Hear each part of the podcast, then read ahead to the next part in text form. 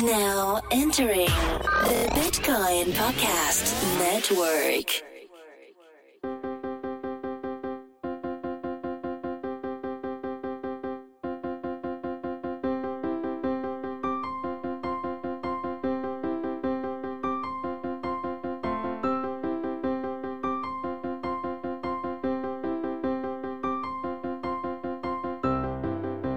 Today's episode is brought to you by KeepKey, the easy, safe, and simple way to protect your Bitcoin, Ether, Litecoin, and many other digital assets. There's no time like the present to protect yourself from hackers, malware, and viruses. Visit keepkey.com to order your secure hardware wallet today and use the code HUMANIST10 for a limited time 10% discount. And I also have a Patreon, and on that people pay me money, you know, for food or cheese or saltines or whatever. But you know what? I don't want your filthy nation state fiat. I would, however, take your five star reviews though. Um, so if you like the show, please rate it on iTunes or Google Play or whatever. Uh, I really would appreciate it. Okay, thank you. Hello, everybody. So in today's episode, we chat with Soona Amhaz, the CEO of Token Daily, and two big things kind of come out. One is it's fascinating to hear her talk about how she curates good stories in this world of distributed trust. And then two, um, the Token Daily and her exist in, in between these various crypto communities like Bitcoin, and Ethereum, etc., which are generally very polarized. So it's interesting to hear her talk about how to have her balanced perspective and balanced mindset while still having strong opinions. Um, so with that, hope you enjoy this episode. Hello, everybody. My name is Rhys Lindmark, and you're listening to another episode of Creating a Humanist Blockchain Future. In this podcast, we take a systems thinking approach to doing good in the world, and we have a couple different series that focus on this different system scopes. And today, we're focusing on Series A macro systems, where we ask the question, "Where are we as humanity headed?" Um, and to chat about that, I'm very happy to introduce Soona Amhaz to the show. Soona is a co-founder and CEO of Token Daily, a site that surfaces the signal from the noise in crypto. Soona, thanks for being on the show and welcome. Thanks for having me. I feel very welcomed. Sweet, good. um, and the fun thing with this is actually when I started this podcast uh, last year, sometime I was thinking a lot about the attention economy and how how to do signal to noise more generally. And so I think that this kind of um, aligns a lot with that. So at a high level, though, could you give us like a high level overview of like what actually is Token Daily? Yeah, so Token Daily, um, we launched it end of January, and from day one, our mission's always been to be the front page of the CryptoNet. And um, there are different verticals that go into that. Um, one of them includes servicing high quality news, specifically the ones that the community is discussing, um, featuring launches of new blockchain and crypto projects, um, updates from these bigger, more robust projects that ship, and as well as uh, provide token analysis um, as well as uh, you know thought leadership pieces from influencers, or rather thought leaders. Yeah, the people who are essentially you guys. I mean, it is cool when you just go to tokendaily.co. You have both uh, like ask me anythings that are happening. You have um, you kind of do some syndicate pieces where people will write for you, and it'll be on Token Daily. And you also have you have some kind of interesting like aggregator thing um, that kind of takes it looks at like Reddit and maybe uh, Twitter and some other upvotes. How does that thing work? That it like combines a bunch of things to give to like up to up prioritize certain content. Right. So the main feed um, is a little antithetical to the space in that we select certain users and certain contributors um, that have produced high quality content consistently, that um, work on projects that have been vetted and diligenced by um, others in the community. Um, and we see the links in the posts that they're sharing.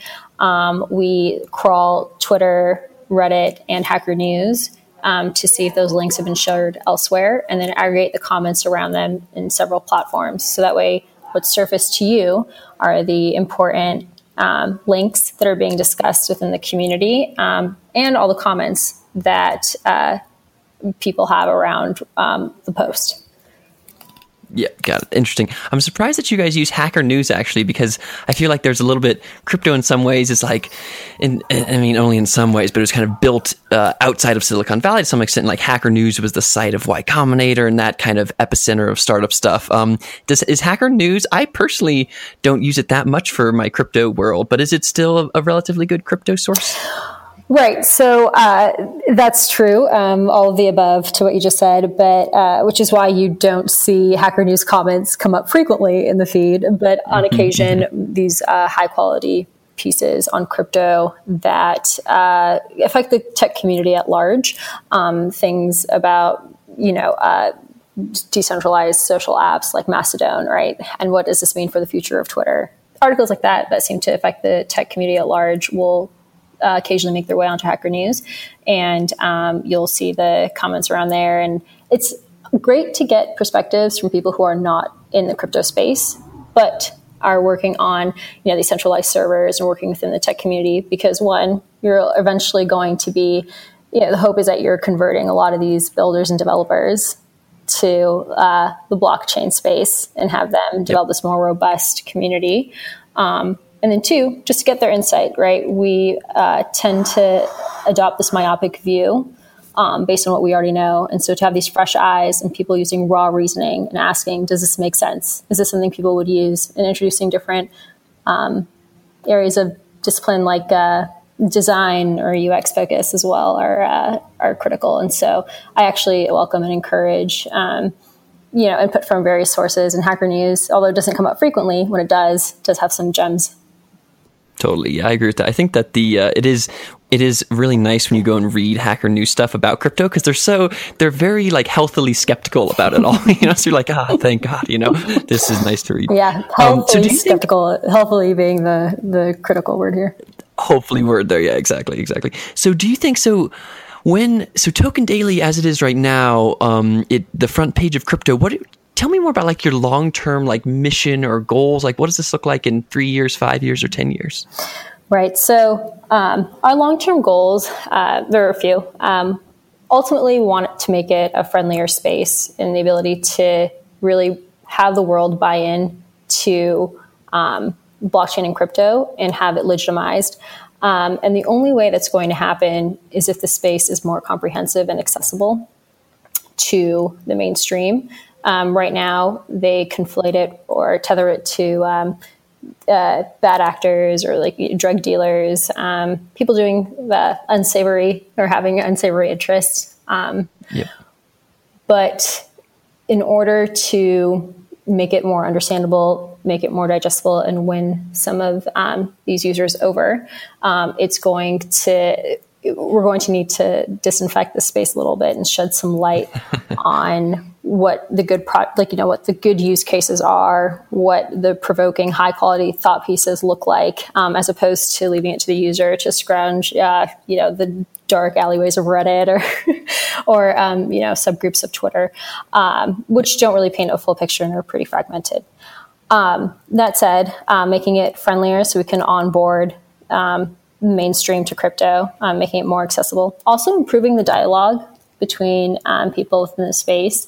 Um, it seems like we talk past each other a lot. Um, there isn't much.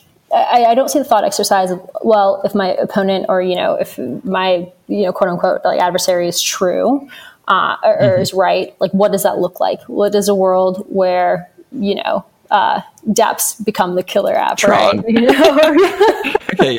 or yeah, what is a world in which the white paper is a copy and pasted from the Filecoin actually actually works? Yeah. Um, which I mean is a good thought exercise to have. So it's why um, you know, and we'll get to this, uh, I imagine later on in the podcast, but.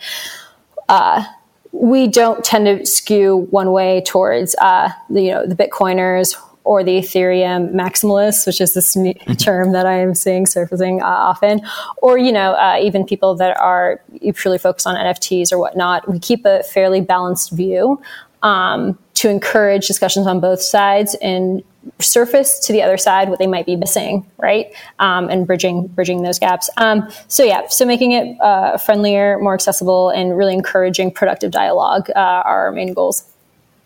Yep, that makes sense. So let's stay on that dialogue one for a second.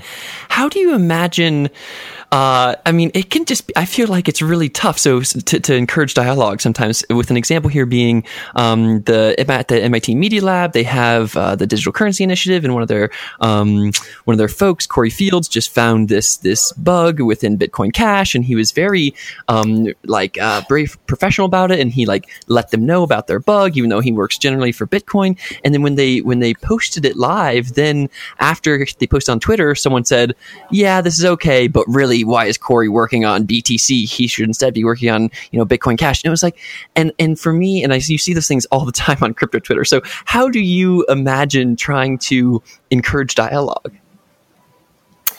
Um, so I want to start uh, answering that by saying what Cory did was incredibly courageous. Um, that piece uh, specifically illuminates the decision he made where, you know, if he contributed or committed this uh, or made known that there's uh, oh, this bug, he and it seems dramatic, but was actually risking. It could have been risking his life um, if somebody beat him to exploiting the bug and you know profiting millions off of it. Um, uh, you know, because it presumably could either have been him or he would have facilitated that. So, um, in walking through his thought process, he said something that was incredibly poignant, and he said something to the effect of, "If it were me working on Bitcoin Cash." I would have I, I, I, would hope that somebody who had found this, you know, in Bitcoin, uh, in Bitcoin Core, ha, ha, would come forth and you know let me know, and that is.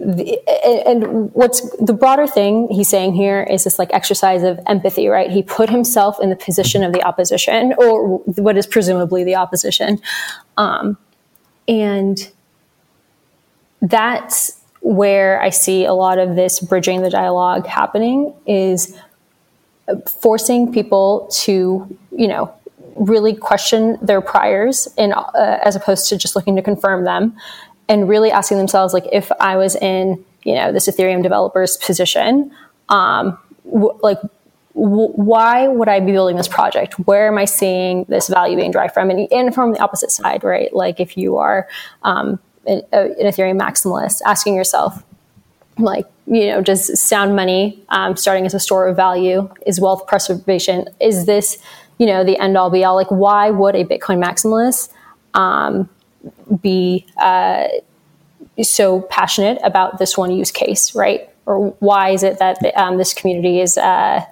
uh, you know, passionate about this? Um, uh, about Bitcoin, and, and really just uh, just seeing what projects are going on in each space, and hopefully what that does is pique curiosity. Um, as opposed to mm-hmm. ignite uh, debate or um, not so much debate. I do like debate, um, not so much ignite uh, more of these like tribalistic behaviors or attacks. Yep, yep. I like that. I think that there's a, I agree, I super agree with the word curiosity there, and I think that that is in some ways what Token Daily can do long term is um, surface high enough quality content so that even if you're a XYZ maximalist and you see an ABC, a piece about ABC being an actual good thing, then you can be like, oh my God, this is actually really cool. Um, so let's stay on that for a second. So, I mean, when I, when you all at um, Token Daily, when I, you know, in January, when you, when you like released, when you said, hey, we're doing Token Daily, I was pretty skeptical. I was like, oh man, like another newsletter kind of thing and like the front page of crypto, but like, isn't Twitter the front page of crypto? And so like, I was skeptical. But then over time, I feel like you guys have done a really good job of. Uh, of, of, of, of actually doing signal to noise within the space. So tell me, how does, and, and, you talked about this a bit in terms of like trying to create these balanced viewpoints, but how do you, um, how do you actually like kind of surface and, and look through the sea of, of, of information that there is and kind of surface the best stuff to the top? Right. Um, and that seems to be the billion dollar question, um, at least as it pertains to crypto blockchain media. Um, we're in this interesting time um, where a lot of the people producing great media um, are not interested in being in the business of media. So um, these people yeah. are writing interesting pieces and doing excellent research. And publishing that not for the intent of being journalists, right, but for the intent of um, making their research on their own protocols public, or you know, to signal um, high quality or critical thinking in order to raise further funds or something of that nature. Yep. Um, and so what ends up happening though is um, regardless of their intent or the means by which they're writing, you do start recognizing who the leaders in the space are, um, at least who the vocal ones are. And um, they do an excellent job curating um, their resources. So you, you start with them. Uh, and this is uh, thinking back to how um, I started, right? And how a lot of um, other users that um, have uh, you know, they're now active on Telegram. They're uh, sourcing Gitter. Uh, they're now a lot further on. But when you're starting, um, it's to recognize who is curating high quality content consistently, and then going to those sources. A lot of times, you'll find they come directly from projects, blogs. You'll find that a lot of reputable VC firms have invested in these projects, um, and you can find them there, and then go find their blogs there. Um, following them on um, Gitter, going to their Discord channels, talking to developers in the community if you have access, or just emailing them, um, finding out what projects they're excited about um, and why, and um, making sure when you do read, you know, a CoinDesk article or um, anything on Cointelegraph that you're actually clicking the links and um, looking at the source as well as looking at the comments around um, what people are saying, and that way you can start, you know, differentiating what's noise and what's signal um, based on your own research. Um, I encourage critical thinking. I think where it fundamentally breaks down is people will look at headlines and either form an opinion right there or click at the article and read the first few paragraphs um, and uh, passively consume that and adopt that as their own opinion as opposed to critically think about what the piece is actually saying, who wrote it, um, what incentives they have, um, and uh, in, in putting it out there. So um, I'd recommend first, you know, finding the actual um, uh, uh, curators and leaders in the space, looking at the sources and articles that they publish and that they promote, and then also doing your own research, looking at the sources that those articles include, um, and then going from there. Yep, I like that. So, and I, I think that there's a the it reminds me of two things. One is when you talk about finding the curators first, it's this weird we're in this weird new world of distributed trust where instead of um, having our traditional centralized um, institutionalized trust where you say, hey, I'm going to go to New York Times or I'm going to go to maybe even something like CoinDesk to get my my information. Instead, you say, hey, I'm going to look at across these 10 curators who have been shown to curate generally well in the past. What are they curating? Um, and and you kind of it's this weird new version where the the the trust instead of existing within a centralized thing is existing within kind of uh, the network itself. And I feel like the other key part of that that you hit on is um, making sure that you ask what the people's incentives are, um, because so often uh, people are saying things and and then you have to know you can't just look at what they're writing but you also have to know who are they and what is the institution that they exist within uh, because then that can tell you are, what are they incentivized to say Precisely. Um, so is that is there is there something for you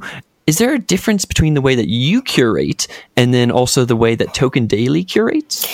Um, so in both instances, uh, I'm a firm believer in dog fooding, and so in both instances, it's primarily using our platform, right? So for the Token Daily newsletter, um, we're consistently linking back to the news items that populate on our actual feed, um, and that's generally where I'm getting my news as well. You know, we've already done the work of whitelisting, you know, these leaders in this space, um, and these sources where these where this information comes from. So um, those have already been vetted as reliable, um, and then uh, taking the screening one step further and making sure all the uh, the sources that they are referring to um, say what they're actually saying. Um, I take it one step further, I suppose, in that um, I'm actually, you know, digging through people's likes on Twitter, which we don't display on our wow, platform. Wow, that's pretty aggressive. it is, but you have to do the work, right?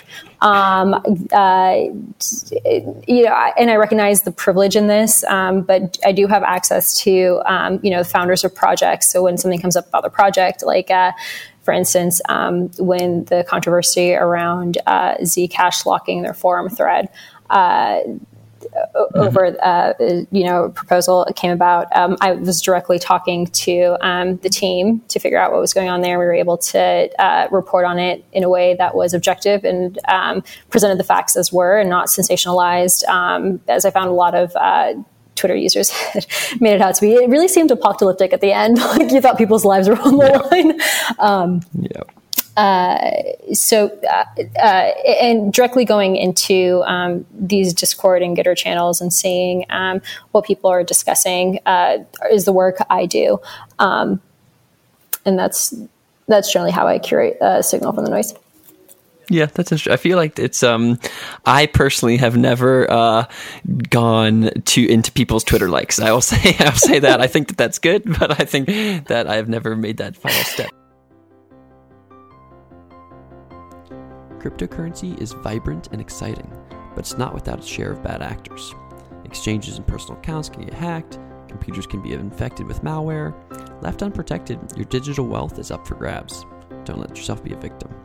KeepKey is the safest and simplest way to protect your Bitcoin, Ether, Litecoin, and other tokenized assets. This hardware wallet is a separate device that you control. Brought to you by the pioneering team at Shapeshift, KeepKey works with the wallet software on your computer to manage your private keys and transactions. Your device is PIN protected, which provides protection if it falls into the wrong hands. Its large display lets you carefully view and approve every transaction, and if your key is ever lost or stolen, you can safely recover your device without compromising its private keys. The bottom line, you'll sleep easier knowing that your digital wealth is safe and secure. Visit keepkey.com to order yours today and use the code HUMANIST10 for a limited time 10% discount. Is there a do you think so the other thing that's weird here is there's all these other there's all these other newsletters and this, there's like token economy there's proof of work there's this week in ethereum there's a bunch of there's other these other newsletters. I think um, pomp on twitter he has one that he charges like $50 a month for his newsletter. It's like that's kind of aggressive. Um, is there and, and, there's starting to be these new newsletters uh, specific newsletters the 0x relayers the nft newsletter the proof of stake newsletter um, with all and, and, correct me if i'm wrong but token daily right now is just a daily newsletter not a weekly is that right yes okay sweet mm-hmm. Yeah. Um, and is there, so how do you see, uh, I guess, I mean, is Token Daily going to, are you all going to compete on the weekly newsletter cycle? Are you going to make, you know, like how does, um, how do you see yourself kind of co evolving with these other newsletters as they pop up? That's an excellent question. Um, and it is a running joke that there are more newsletters than there seem to be DApp users um, or yeah, than dApps yeah. in general. Um,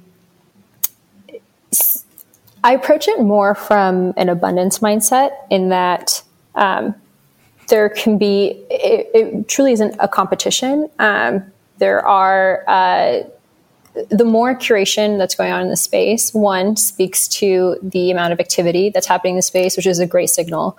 Um, second part to it is in more traditional industries, we have, you know, we have Finimize, we have Morning Brew, we have the Skimm, we have Stratechery, and um, I don't hear discussions or questions around, you know, which newsletter will win uh, amongst those because mm-hmm. it's a kind of an absurd question, right? They each have nuance yeah. or they each cover things that are uh, a little different. And it's the same in the crypto space as well. Um, we, for instance, um, are more community driven and uh, avoid reporting on pricing. And those are two specific things that um, we made clear from, from the get go. Um, Whereas, you know, uh, Pomp's newsletter provides great uh, market analysis at the top and really has uh, more of these traders and uh, institutional investors understanding the space, especially within the framework um, of these legacy institutions, which is great for on ramping um, and adds a different financial perspective, um, as well as uh, you know, proof of work is more of a technical flavor. So um, if you're interested in what the projects are doing on a ground level. Like you're hearing straight from the developers and straight from their comms team to understand what they shipped that week. Um, and then there's this pressure right at the end of every week because they're not only yeah. uh, announcing things based on whenever they have updates. It's you know what have you done this week. So there's another there's another layer to proof of work that's genius. Um, is, and uh, token economy, what I applaud Stefano for doing is that you know they have opinionated recaps, and whereas you know we mm. keep it pretty um, we like to keep it uh, a little bit more balanced, so we'll allow the readers to moralize for themselves. But um, what I love about Token Economy is that um, they pro- they provide opinions. Um, so you're uh, it, it, sparks a lot of great discussion, um, and you know they're on a weekly cadence. Um, that's different as well. So there are. Uh, there's something great about all these newsletters, and I think for a full picture, we end up finding people subscribe to many, if not all. Um, yep, yep. Yeah, I agree with that. It's it, it's funny because um, there's a, as you say, it's yeah, you can bucket them all in the same thing, but it, like they are very differentiated from each other. I think you did a good job of differentiating them. Um, is there one, by the way, uh, that is there a newsletter that I didn't list that you also um, consume? By the way, um, I love Tony Sheng's newsletter. Oh, nice! I didn't know he made one. Okay, that's great. Um, um, and it, sweet. It, well, I'll... it, it is purely uh, it is like a blog post. Um, it's his blog post, but in an email form, and it goes straight to your inbox. Um, but uh, have you? Do you uh, read his blog post? I, I know Tony stuff. So you're it's it is just his blog posts. He's not actively curating things. It's more his ideas. Is that what you're saying? Yeah. So it's his blog posts in email form, and they go straight to your inbox. Um, yeah I like that. I'll, I'll, check that, but no others that are at the curation level. Would you say is that true? Um, there's uh, Joyce runs. Um, there's one that bridges the, uh, a, the Asian world as well as um, the Western world. Uh, a lot translates uh, Chinese and uh, news into um, English, and that's Global Coin Research. Uh, that one's mm. pretty under the radar. Um, I know a few, like I know Linda subscribes as well, and um, we we find that incredibly useful. Cool, cool. Okay, sweet. Well, I'll check that one out. Um, so, and a thing that you were talking about there was we're going to transition to a section that we've never done before in this in this podcast, which is uh, and it's and it's completely and totally stolen um, from uh, Tyler Cowen, Tyler Cowen. Uh, in it's the underrated, overrated section. So we're just going to do some kind of hot takes here, where I'm going to say something, and then you're going to tell me uh, whether you think it's overrated or underrated, and then give a little bit of texture. Does that sound good? Sounds great. Okay, sweet. So, um, so the first one is uh, we'll talk about some memes. So, do you think hodl as a meme is that underrated or overrated? overrated, but I want to explain purely in just how often it's used. Um, but I do believe it's important, right? So it can be overrated, but still important. Um, store value, incredibly important. Um, I think holding is a utility, and a lot of people don't recognize that because I don't think they've been in a position where they understand how important it is. But you know, if you are in uh, Turkey or in Venezuela, you understand the whole thing is the utility. Yeah, that's interesting. I think it's funny because uh, the store of value, you're correct in saying that store of value maps onto HODL. I don't know if there's a meme that maps onto medium of exchange, you know? there's nothing like spindle or whatever. Um, the tradle. Yeah, exactly, exactly. Um, so is there? So the second one, the the maybe the second biggest one is BUIDL as a meme. Do you think that's underrated or overrated? BUIDL is becoming overrated. I, I think it's still it's and it's I don't know the bridges between underrated and overrated. It's just rated. Um, but it's uh, it's interesting that uh, BUIDL is actually being positioned as an attack on Bitcoin maximalists recently. Mm-hmm. that um, you know you're applying the same framework, inverting the L um, but then also uh, attacking them for not actually uh, what's perceived as innovating, right? In that you're actually building, whereas others are uh, holding, which could be perceived as lazy or whatnot. So it's actually interesting. There's this uh, there's this debate uh, coming about around BUIDL versus HODL. yeah, I feel like BUIDL is um, and the weird thing is it, it started primarily within like the Ethereum ecosystem. And then as it, it was funny to see it kind of spread because now like Ethereum Classic is using, is, is, is using hashtag BUIDL on Twitter a lot. Or I see like people from like the Lightning Network using hashtag BUIDL. So it's like, it's interesting to see because everybody can BUIDL, you know? right? it's like that, but hopefully more people BUIDL. Okay. Do you think crypto Twitter as an entity, AKA all the crypto people on Twitter chatting with each other and spending their time on there, is that over underrated or overrated? Can I just reject the premise and say stressful?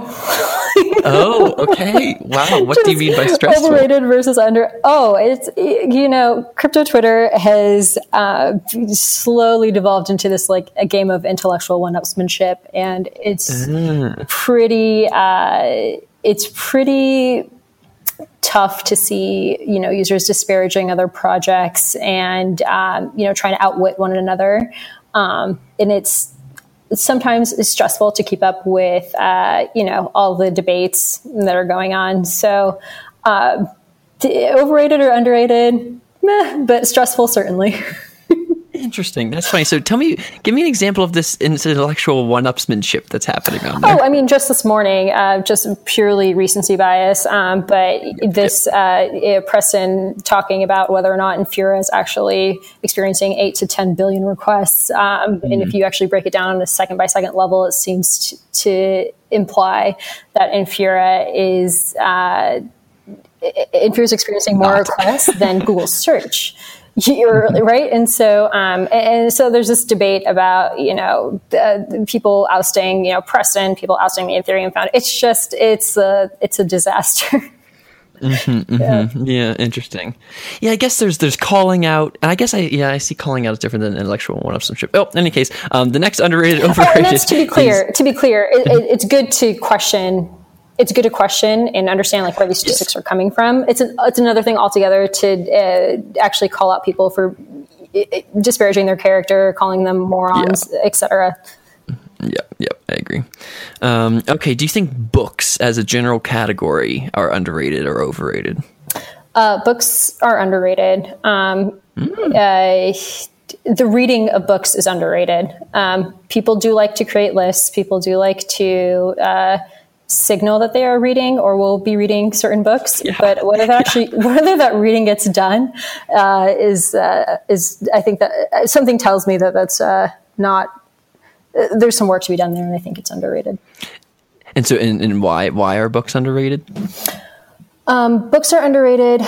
Uh, there's this overarching philosophy that a lot of um, especially within the crypto community, that as soon as these books are published, the information is stale, right? That the technology moves quick, um, uh, more quickly than uh, publishing companies do. And I think that's false um, in that these uh, a lot of books and um, you know, for instance, the Bitcoin standard, because um, I'm assuming a lot of these users have read it um, or your listeners have read it. Um, mm-hmm. You know, go over fundamentals like what is money you know what does the history of money look like what do we consider to be sound you know everything from glass beads and whatnot so these these fundamentals don't change people's psychology around using products do not change. And I think insofar that you're reading this and, and deeply understanding what's what are other forces at play here, um, I think that's severely underrated. Um, especially books that are also not native to crypto. I highly recommend reading books on psychology, right? Reading books on governance structures and then applying those frameworks and seeing where they work and don't work within the blockchain and crypto sphere.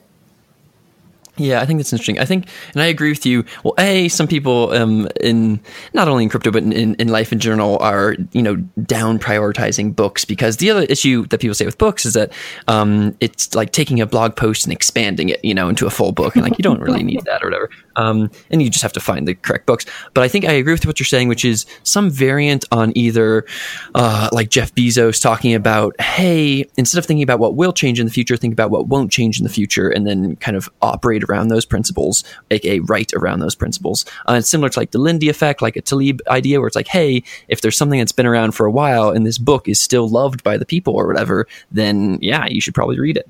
Um, okay, and I and one final note on that actually is um, when thinking about these books is they can be they might become out of date, but they like they take they're a different vibe than a blog post in that they're like a curated synthesis of all the stuff that happened before them and then to put it into a nice small concise form. So yeah i, I think it's pro. I'm, I'm writing a book so i'm glad you say underrated. Um, um, the final one here is um, california slash um, san francisco slash silicon valley. Is that underrated or overrated? I might be biased there might be a geographical bias here in that I am based in San Francisco. Um, truthfully, do think that uh, Web 3.0, Silicon Valley's effect on crypto and blockchain is underrated right now. What we are doing yeah. is effectively predicting you know Netflix in the 80s, or at least trying to predict. You know, like could you predict Netflix in the 80s?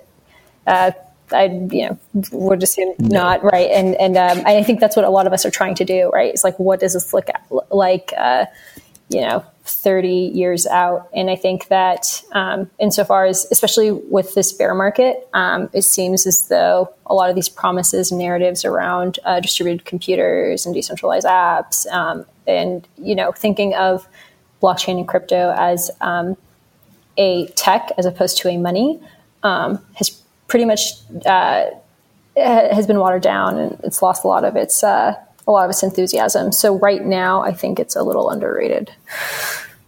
Yeah, that's interesting. So yeah, and I think that the i mean silicon valley it's like a weird thing where you have um, with talking to people it's like yes the initially it may have started elsewhere but there's so much inertia there that it's like wow there's so many good developers there so many good people there that are working on this stuff and as you say there are people there that were part of the internet cycle that you can look back to and like look for them for help with whatever in this future kind of cycle so okay well thank you for playing that game um, let's transition um, back kind of out into Token Daily and, and specifically the kind of content um, that you guys have out there. And actually, let's start with uh, Soona. You said that you, in general, you guys just curate content, but you said that you are writing a a piece. What what is that?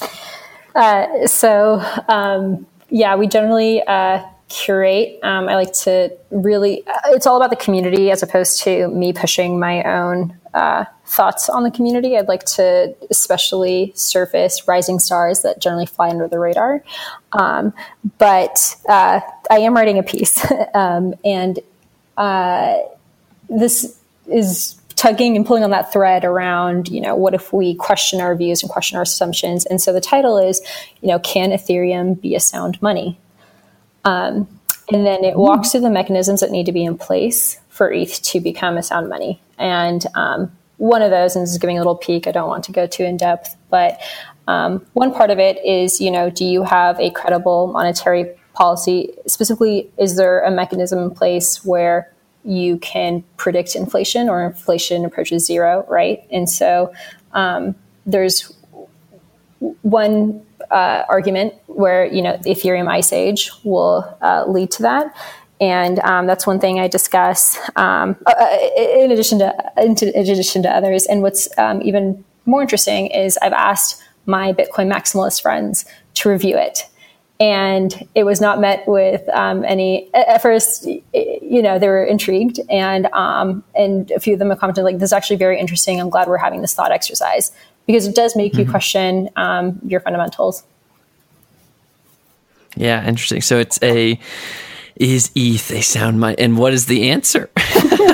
or should we have to wait? Do we have to wait? The podcast. One other thing that's really interesting, um, uh, especially in this, you know, uh, winner takes like you know, money is a winner and winner takes all uh, framework. Is um, we do I find a lot of uh, Bitcoin supporters lean on this crutch of, oh, well, Lindy effect, right? But you know, if you're mm-hmm. thinking on a hundred year, thousand year scale, um, you know, how powerful is the Lindy effect? How powerful is like a few year head start, really, right? Um, so, th- yep. you know, things like where you adjust your horizons and what horizons are you actually talking about. So, I'm excited to uh, excited to write that and yeah, get it out into the world soon. Okay, I, I, I, will retweet or I will like it when it happens, um, or I will check it out first. Um, so, uh, what kind of so beyond your own content, what kind of content? I mean, there's stuff that you all have already posted, but I'm actually interested in this question a little bit more. What are the things that you are looking for people to write on? What are things you're like, ooh, we want these kind like this kind of content or whatever? So, the type of content I generally look for. Um, are macro level pieces, ones that really dissect trends. Um, and anything that draws on patterns and trends in the space um, is something that I'm very fond of evaluating first, um, as well as problems in the space, um, specifically, you know, around uh, biases that we have, um, around uh, tribalistic behaviors, um, around uh, incentives. Um, specifically, I, would like to see a piece on incentive alignment. Um, you know, why do we conflate incentives with monetary rewards? Um, you know, if you look to what incentivizes uh, open source or like you know FOSS developers, um, it's not necessarily you know there are non-economic incentives. There's this duty to a community. There's duty to creating something bigger than yourself. Looking at those types of pieces um, would uh, th- those are the types of pieces that I happily um, encourage. Got it. So macro stuff, and then um, problems, issues, incentives, stuff like that. Yes. Um, that makes sense. And is there? What are some of your recent um, favorite Token Daily articles? This one's a tough question. it's like yeah, it's like you have to choose one of your. yeah, my favorite. And, and, just to note to the listeners, Soona loves all of the things that happen. You know. yeah, it's a tough question. It's like being asked which uh, which kid's your favorite. Um, so exactly. I'll take a more data driven approach to answer this one, and um, nice. um, some of our more popular blog posts.